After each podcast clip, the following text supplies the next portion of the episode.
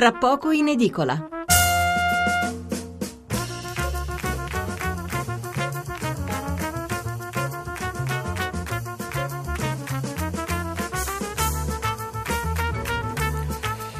Buonasera e benvenuti all'ascolto di Tra poco in edicola, la rassegna stampa notturna di Radio 1. Io sono Massimo Cecchini, starò insieme a voi per qualche puntata, poi dalla settimana prossima tornerà Stefano Mensurati. Fatta questa piccola e doverosa promessa, subito le coordinate per interagire con noi e partecipare al programma. Potete chiamarci al numero verde 800 05 0578 oppure inviare sms o messaggi WhatsApp al 335 699 2949.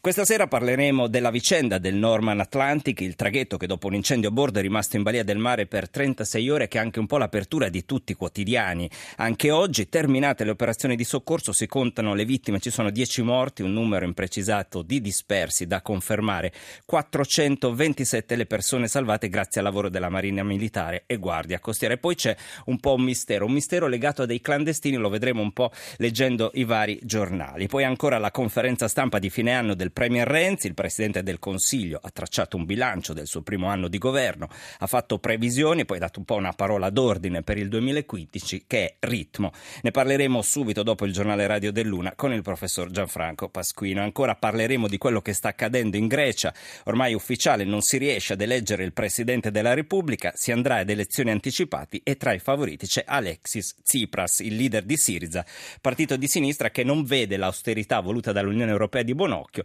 e faremo il punto di quanto sta accadendo proprio in Grecia e quali le ripercussioni in Europa, visto che oggi i mercati, soprattutto le piazze europee, hanno registrato tutti un segno negativo dopo questa notizia. Infine, in Brasile, per le ultime notizie sull'omicidio di Gaia Molinari, la ragazza di Piacenza assassinata la notte di Natale, oggi c'è stato un colpo di scena, hanno arrestato l'amica. Andiamo subito alle prime pagine dei quotidiani, iniziamo dal Corriere della Sera che apre con il traghetto, il Norman Atlantic, il titolo è Il traghetto e il mistero dei dispersi. Questo lo vedremo su altri titoli, ad esempio su Repubblica, traghetto il giallo dei clandestini, 10 morti e 30 dispersi, cifra che non è stata confermata dalle autorità italiane ma è stata lanciata per prima da alcuni mezzi di comunicazione della Grecia.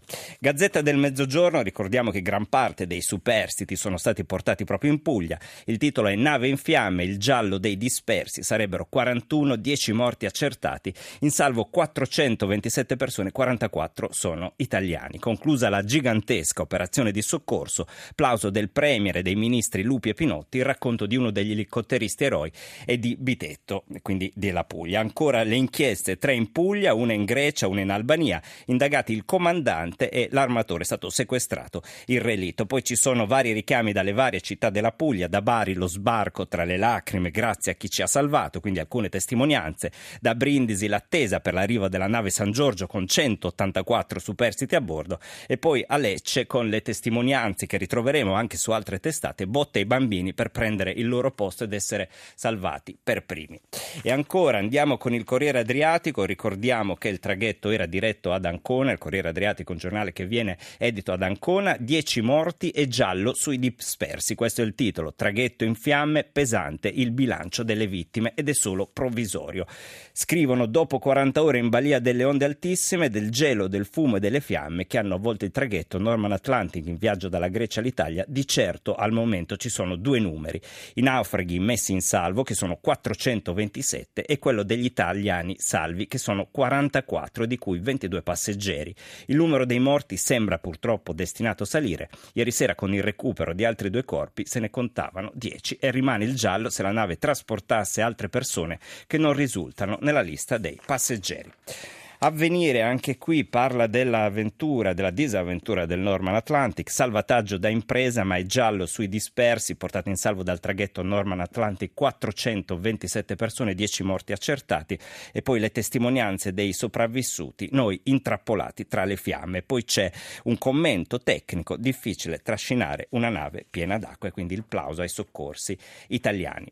Alcuni titoli, titoli critici che troviamo ad esempio sul tempo, i conti non tornano tornano, questo è il titolo d'apertura con la fotonotizia dei salvataggi, salgono 10 morti sul traghetto per due giorni in fiamme in mezzo al mare, ma c'è il giallo sui dispersi, 38 secondo fonti greche, l'Italia non conferma. E ancora Dieci vittime accertate, decine dispersi, questo è il titolo d'apertura di Libero, i codardi della nave della morte. I soccorritori hanno fatto miracoli, scrive Libero, ma sul traghetto molti uomini hanno perso la testa e hanno persino picchiato le donne pur di essere i primi a farsi prelevare dagli elicotteri e fuggire dal traghetto in fiamme. A bordo anche clandestini e poi il giallo sui numeri, troppi passeggeri, pochi controlli, scialuppe insufficienti e dopo la tragedia scoppia la polemica.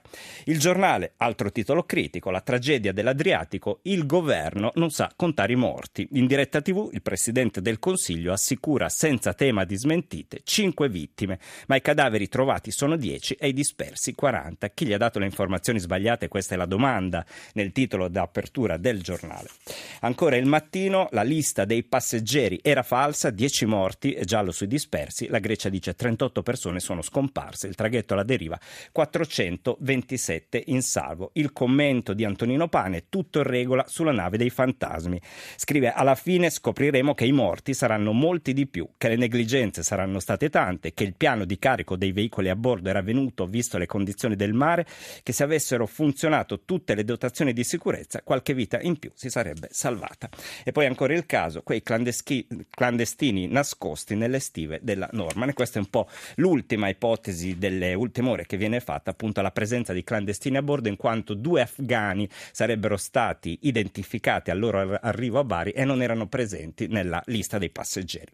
Nazione, traghetto è una strage, 10 corpi recuperati, ma potrebbero essere fino a 51 i dispersi. E ancora il giornale di Sicilia ci sono delle vittime siciliane, strage sul traghetto, 10 morti, tanti dispersi, si cerca un messinese. Poi c'è un'intervista all'esperto del ministero che dice una missione eccezionale. Secolo XIX, e qui chiudiamo, 10 morti, giallo dispersi, salve gli italiani del Norman Atlantic Atlantic, donne picchiate dagli uomini, il traghetto è sotto sequestro, polemiche sui ritardi dei soccorsi da parte di Atene. E qui troviamo un commento, un elogio che troviamo anche su tanti altri quotidiani, cioè al comandante eh, di La Spezia, quindi lo leggiamo dal secolo XIX, giornale della Liguria edito a Genova, elogio al comandante normale nel paese che ha bisogno di eroi. E scrive Giampiero Timossi, l'idea sembrava romantica e infatti Ugo Foscolo scriveva la fama degli eroi spetta un quarto alla loro audacia, due quarti quarti alla sorte e l'altro quarto ai loro delitti. Bisognava fare l'Italia e poi gli italiani, ma prima servivano gli eroi. Poi l'Italia è stata fatta e gli eroi hanno iniziato a scarseggiare. Vanno sempre forti Giuseppe Garibaldi e Francesco Baracca, che grazie al cielo sembra fuori concorso, visto che all'orizzonte non c'è il coinvolgimento italiano in un conflitto mondiale. Così ecco gli eroi borghesi. Argiglio Giacomazzi ha 62 anni, una divisa da comandante della Marina mercantile e vive alla Spezia. E lui l'anti-schettino